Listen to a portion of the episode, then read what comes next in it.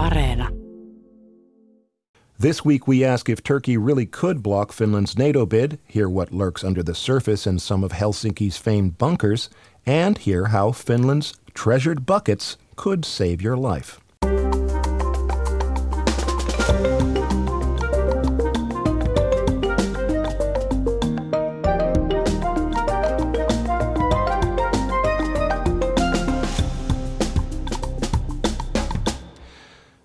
Welcome to All Points North, a podcast that always finds new ways to talk about NATO. I'm Mark B. Odom. And I'm Zena Iovino. Today we're looking at what we've learned this week on Finland's road to NATO.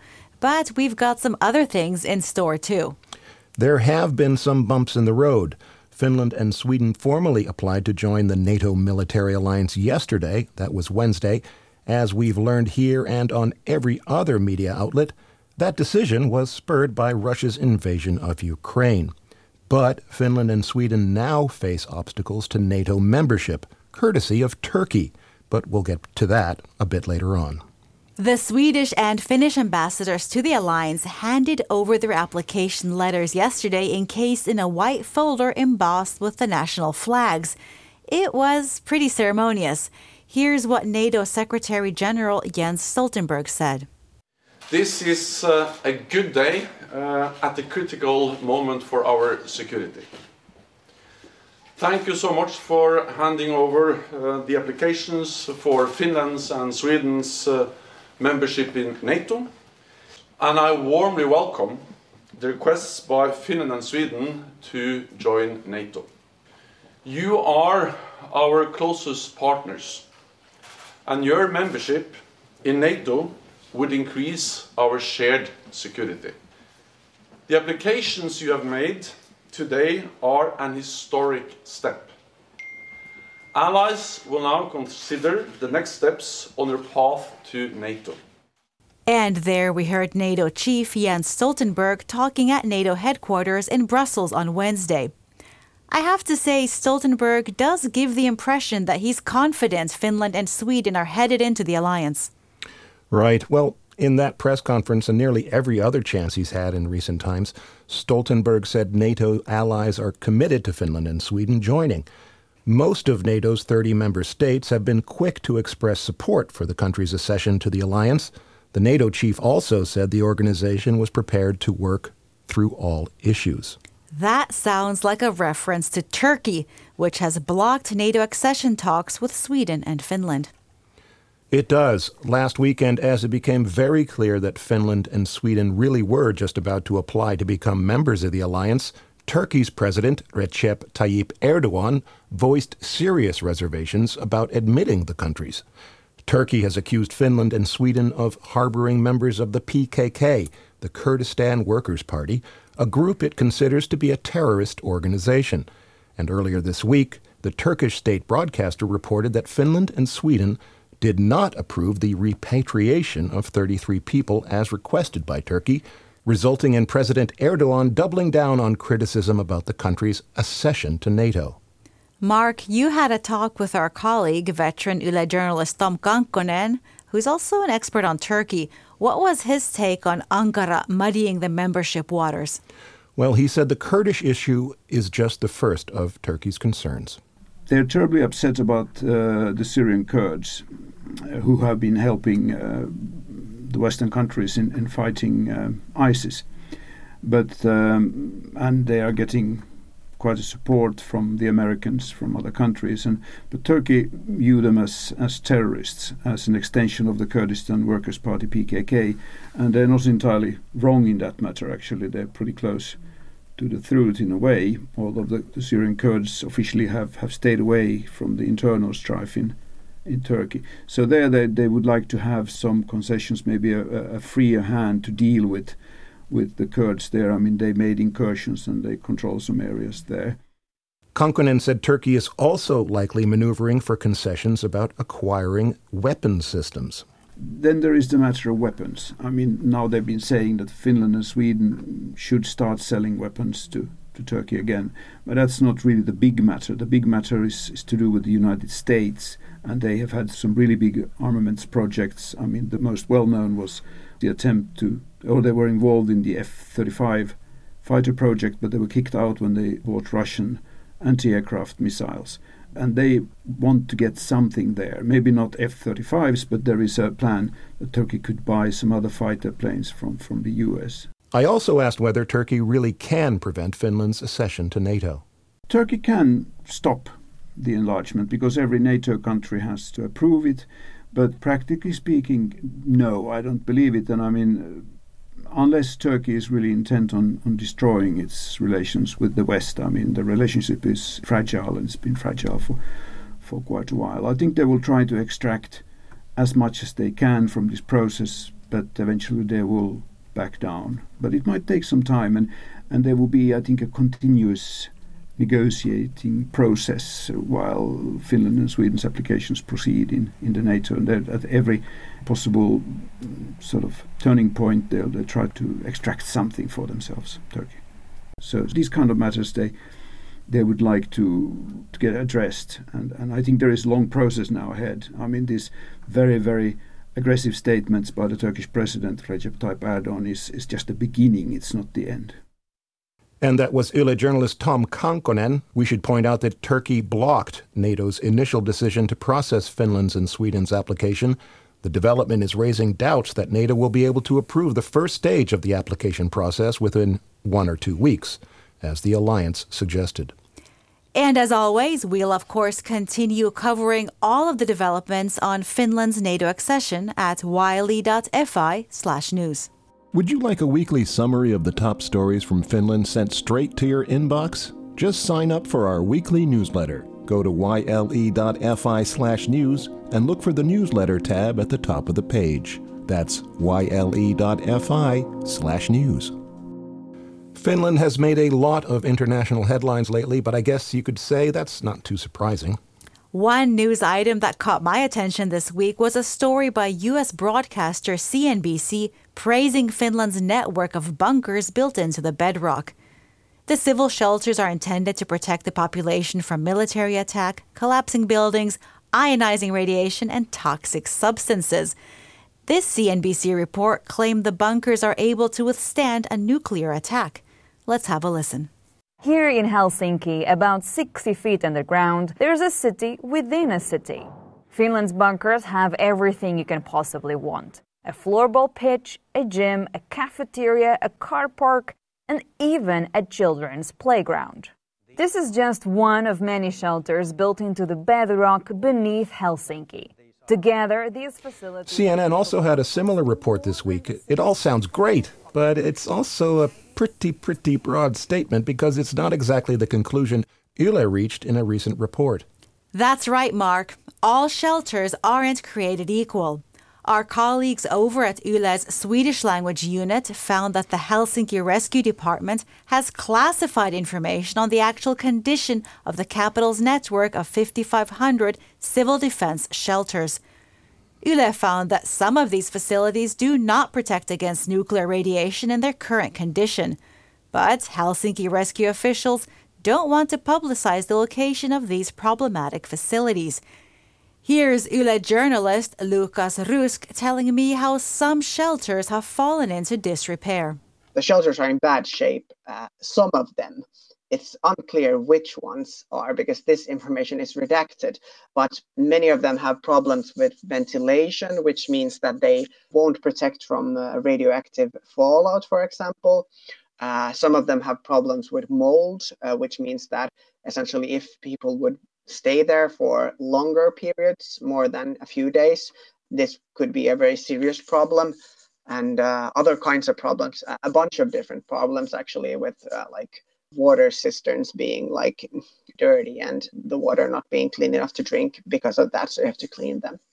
Well the big surprise like the big question and what i was wondering was why do they hide this information? Why couldn't they tell people that okay it's the shelter in Kulosaari, for example where which doesn't protect from radioactive fallout?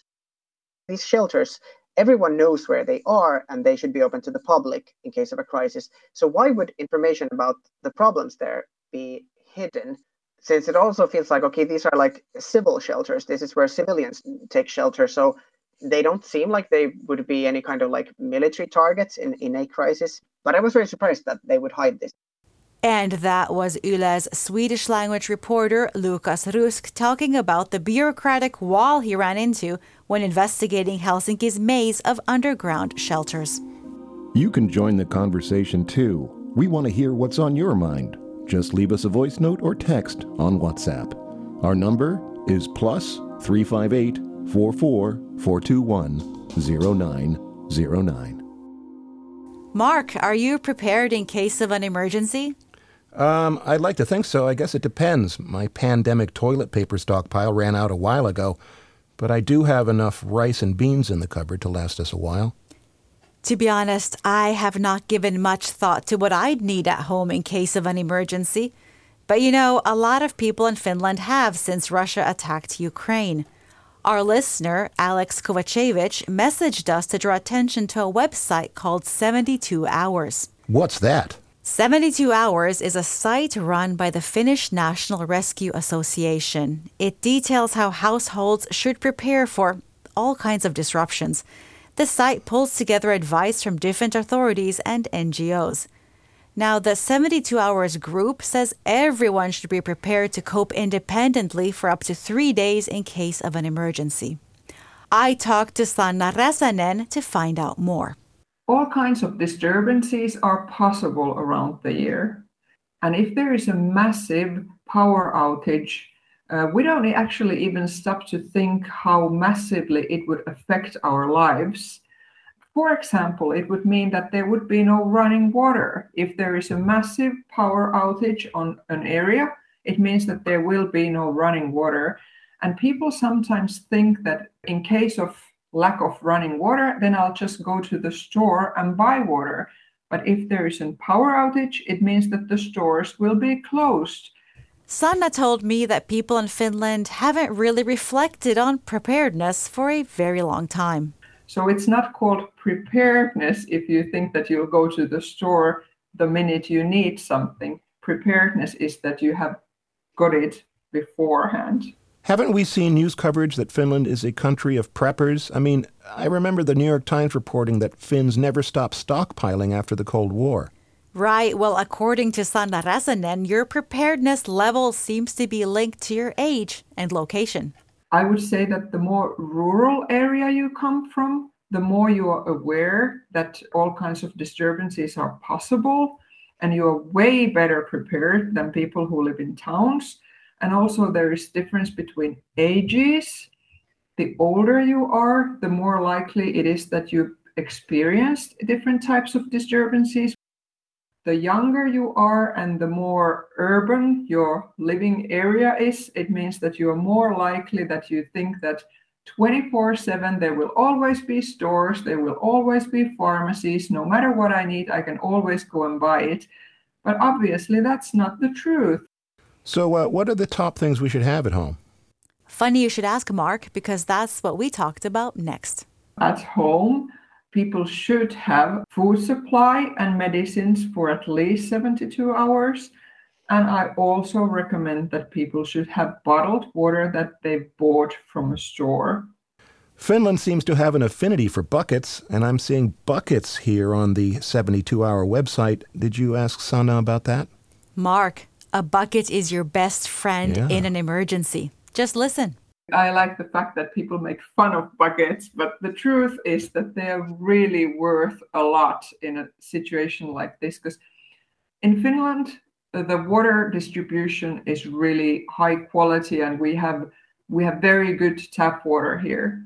But in case there is a massive power outage, which means that there will be no running water, or in case the water for one reason or another is contaminated, what happens is that our waterworks will organize these temporary water distribution tanks.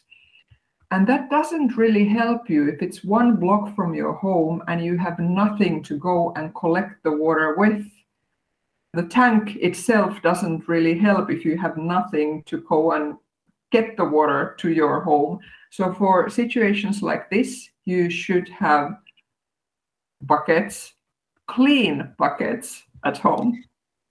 And that was Sanna Räsänen of the Finnish National Rescue Association.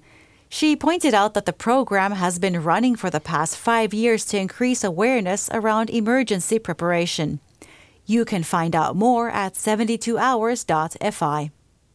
Before we move on, we should probably mention that this week the Finnish Security and Intelligence Service SUPO said it has not seen significant attempts by Russia to interfere in Finland, but it said it's always good to be prepared, even if any potential disruptions to daily life would most likely be temporary, hopefully shorter than 72 hours. Is it roundup time, Mark? Sure is. First up, U.S. Republican senators have come out in support of Finland's NATO bid. Senate Minority Leader Mitch McConnell said he hopes the U.S. Congress will vote on Finland's NATO application before lawmakers take a break in August. Meanwhile, President Sauli Niinistö and Swedish Prime Minister Magdalena Andersson are in Washington today to discuss their NATO applications with U.S. President Joe Biden. Finnish state owned gas company Gasum says imports of natural gas from Russia to Finland are likely to be cut off by the end of this week. The announcement came after Gasum said it's refusing to pay Russian gas company Gazprom Export in rubles as the firm requested. An ATM company survey found that more than a third of people in Finland are planning to or have already withdrawn extra cash due to Russia's invasion of Ukraine. On average, respondents said they'd withdrawn around 500 euros. This week, in a change of tone, Russian Foreign Minister Sergei Lavrov said Finland's and Sweden's accession into NATO will most likely make not much difference. He noted that both countries have long been involved in joint NATO military exercises and partners of the Western Alliance for years. Russian President Vladimir Putin also expressed similar sentiments. In other news, Finland's nursing schools are struggling to attract students despite the growing need for qualified workers in the sector. Institutions across the country have seen a sharp decrease in the number of applicants over the past few years. As Finland took the initial steps in applying for NATO membership, a small brewery in Savonlinna launched a new NATO branded beer. Its name comes from the French variation of NATO, the beer Otan Olut is emblazoned with the NATO flag's compass. However, in Finnish, Otan Olut also means I'll have a beer. And finally, as was widely expected, Ukraine won this year's Eurovision Song Contest by a long shot, with Finnish pop veterans The Rasmus coming in 21st place, earning 38 points. Ukraine's Kalush Orchestra led by a wide margin of 631 points, riding a wave of public support. Time flies when you're talking about security and prepping. Mm-hmm. I think I'll be taking stock of my pantry this weekend, as per Sanna's advice. Well, I should do some late spring cleaning and see what's really in those cupboards. That's a good idea. I'll start by sourcing some buckets. In the meantime, do you have an Areena streaming tip for me? I do, Zena. I'm I'm planning to watch or rewatch a favorite movie of mine for at least the third time. It's it's called Moonrise Kingdom from 2012, directed by Wes Anderson. It's a unique coming of age comedy drama that's set on a storybook like New England Island in the summer of 1965. You should really check it out. I think you'd like it. That sounds like it ticks a lot of boxes for me. Before we go, we'd like to thank our sound engineer, Joonatan Kotila, and of course, you, our audience, for listening to and supporting the show. And don't forget to like and subscribe or leave a review, and of course, check out previous episodes at yle.fi slash allpointsnorth. Thanks again for listening, and see you all again next week. Bye. Bye.